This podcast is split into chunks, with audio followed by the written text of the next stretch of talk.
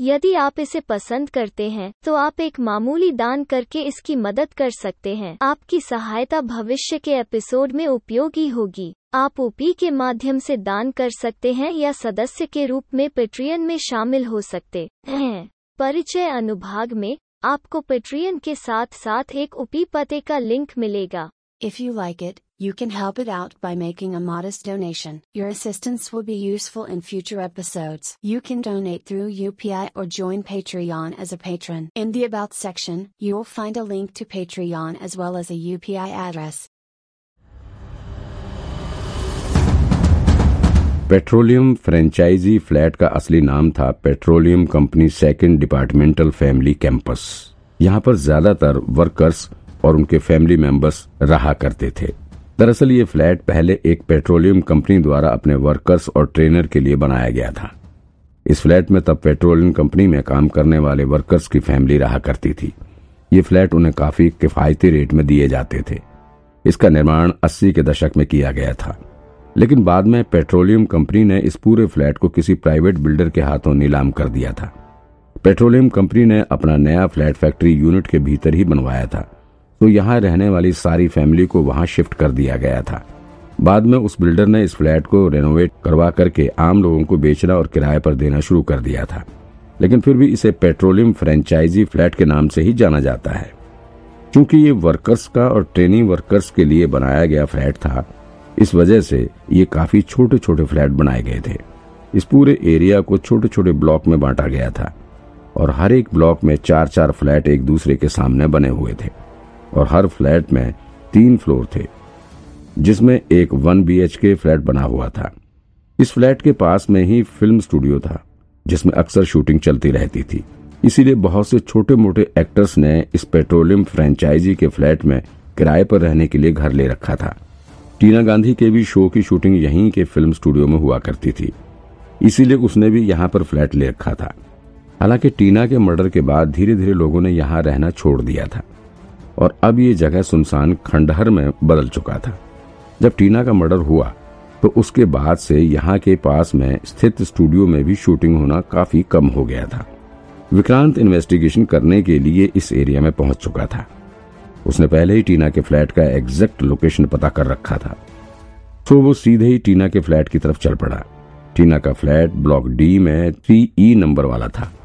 इस फ्लैट के second floor पर टीना रहती थी। सेकंड फ्लोर पर जाने के लिए फ्लैट के बाहर से ही सीढ़ी गई हुई थी। टीना के फ्लैट में घुसने के बाद वो सीधे ही उस जगह पर जाने लग गया जहां पर टीना का मर्डर किया गया था। इस फ्लैट के ठीक पीछे की तरफ जंगल का एरिया नजर आ रहा था, जहां पर भयंकर अंधेरा फैला हुआ था। यहाँ के माहौल को देखकर विक्रांत काफी भयभीत हो उठा। एक बार के लिए उसके मन में यह भी आया कि मैं इतनी रात को यहाँ अकेले क्या करने आ गया। यहाँ फ्लैट की सीढ़ियों पर कई तरह के जंगली कीड़े घूम रहे थे। ऊपर से फ्लैट के बाहर और सीढ़ियों पर काफी सारे सूखे हुए पत्ते भी पड़े हुए थे।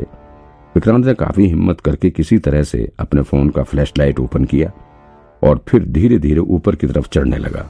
इसी बीच उसने अपने अदृश्य शक्ति के सिस्टम को यह भी समझा दिया कि प्लीज ऐसे समय पर कोई एडवेंचर वाला गेम उसके साथ ना खेले, वरना उसकी जान वैसे ही चली जानी थी।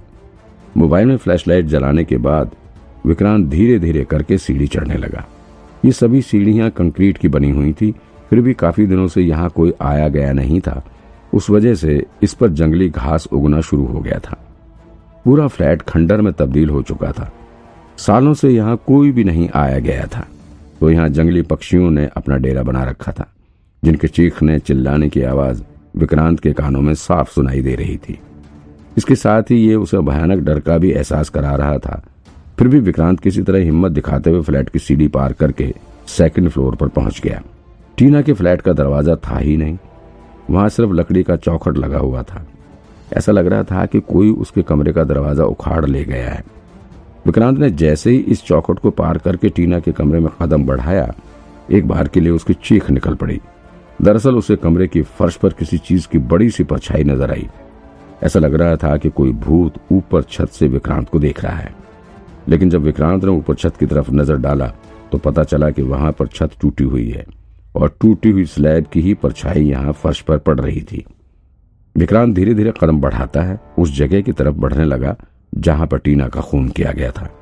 टीना का मर्डर हुए दस साल हो चुके थे, ऐसे में इस बात की कोई गारंटी नहीं थी कि यहाँ पर आज उसके मर्डर से जुड़ा कोई क्लू मिल सके, लेकिन फिर भी विक्रांत कहीं से कोई भी क्लू मिस नहीं करना चाहता था, इसीलिए वो यहाँ पर आया हुआ था।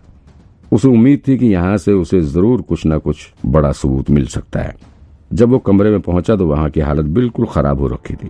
चारों तरफ टूटे फूटे सामान पड़े थे, फर्नीचर इधर उधर बिखरे पड़े थे, छत टूटी हुई थी और दीवारों के प्लास्टर भी उखड़े हुए थे। कहीं कहीं तो सीधे ही ईंट की दीवार नजर आ रही थी। यहाँ तक कि इस कमरे के एक कोने में छोटे छोटे पेड़ उगने भी शुरू हो गए थे। जाहिर है पिछले दस सालों से इस कमरे ने बारिश, तूफान आदि सभी मौसम की मार को झेला है, जिसका परिणाम यहाँ साफ नजर आ रहा था। विक्रांत अभी भी मन ही मन खुद को इतनी रात में यहाँ आने का डिसीजन लेने के लिए कोस रहा था, लेकिन चूंकि अब वो यहाँ आ ही चुका है तो फिर अब इन्वेस्टिगेशन पूरा करके ही जाएगा। विक्रांत ने हल्की सांस छोड़ी और फिर हिम्मत बांधते हुए आगे को बढ़ने लगा।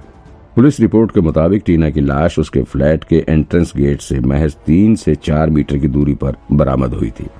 इस स्थिति के अनुसार पुलिस ने अनुमान लगाया था कि पहले टीना के फ्लैट पर कातिल ने डोर नॉक किया होगा और जब टीना ने जैसे ही गेट खोला होगा तुरंत ही उसके ऊपर चाकू से हमला कर दिया गया। इसी वजह से उसकी लाश कमरे के एंट्रेंस गेट के ठीक सामने मिली थी। इसके साथ ही एक और बात क्लियर हो रही थी कि टीना को बहुत जल्दबाजी में मारा गया था। मर्डर सीन को देखकर दूसरी बात ये क्लियर हो रही थी कि टीना ने खुद के बचाव के लिए कोई भी स्टेप नहीं लिया था, यानी कि उसे अंदाजा भी नहीं था कि कोई उसका मर्डर कर सकता है। वो बिल्कुल बेफिक्र थी। दूसरी चीज ये भी क्लियर हो रही थी कि टीना को मारने वाला उसका कोई करीबी ही था जिसे वो अच्छे से जानती थी। उस वक्त टीना के सबसे करीबी तो रोहन और विजय ही थे, तो क्या इन दोनों में से ही किसी ने टीना का मर्डर किया था? लेकिन ये दोनों टीना को क्यों मारेंगे? दोनों ही टीना से प्यार करते थे, इन्हें टीना को मारकर क्या मिलेगा? लेकिन अगर ये दोनों कातिल नहीं हैं तो फिर टीना का कातिल कौन हो सकता है? इसी सवाल का जवाब सोचते हुए विक्रांत दरवाजे से कुछ कदम आगे बढ़ते हुए वो ठीक उस जगह पर पहुंच गया जहां पर टीना की लाश मिली थी। हालांकि अब वहां पर ना तो कोई सबूत था और ना ही किसी चीज का कोई निशान, लेकिन फिर भी विक्रांत वारदात की जगह पर उसे पूरे मर्डर के सीन को रिएक्ट करने की कोशिश कर रहा था। विक्रांत को एहसास हुआ कि टीना को मारे जाने और रोहन के लौटने के बीच में काफी कम समय का अंतर था।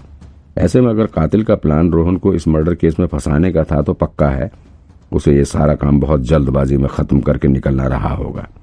विक्रांत दो तीन बार कमरे के दरवाजे से लेकर टीना की लाश मिलने वाली जगह तक चक्कर लगाता रहा।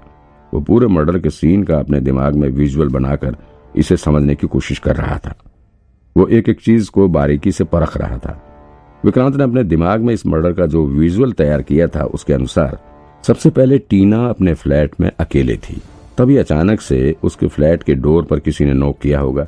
टीना इस बात से श्योर रही होगी कि ये रोहन नहीं है, क्योंकि रोहन के पास ऑलरेडी फ्लैट की एक डुप्लीकेट चाबी भी थी और वो बिना नॉक किए अंदर आ जाता था।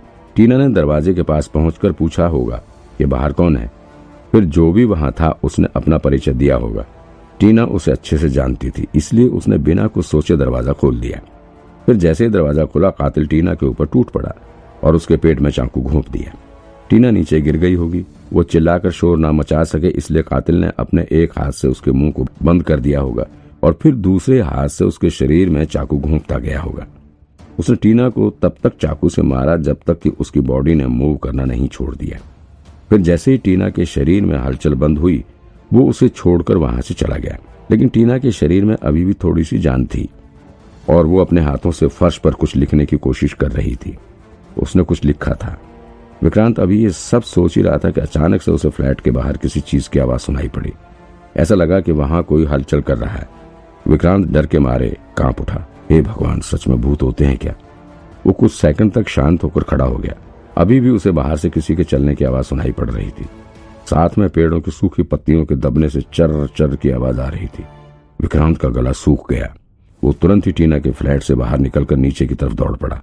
अभी वो सीढ़ियों पर ही था कि उसे सामने से किसी इंसान की बड़ी सी परछाई खुद की तरफ आती हुई नजर आई।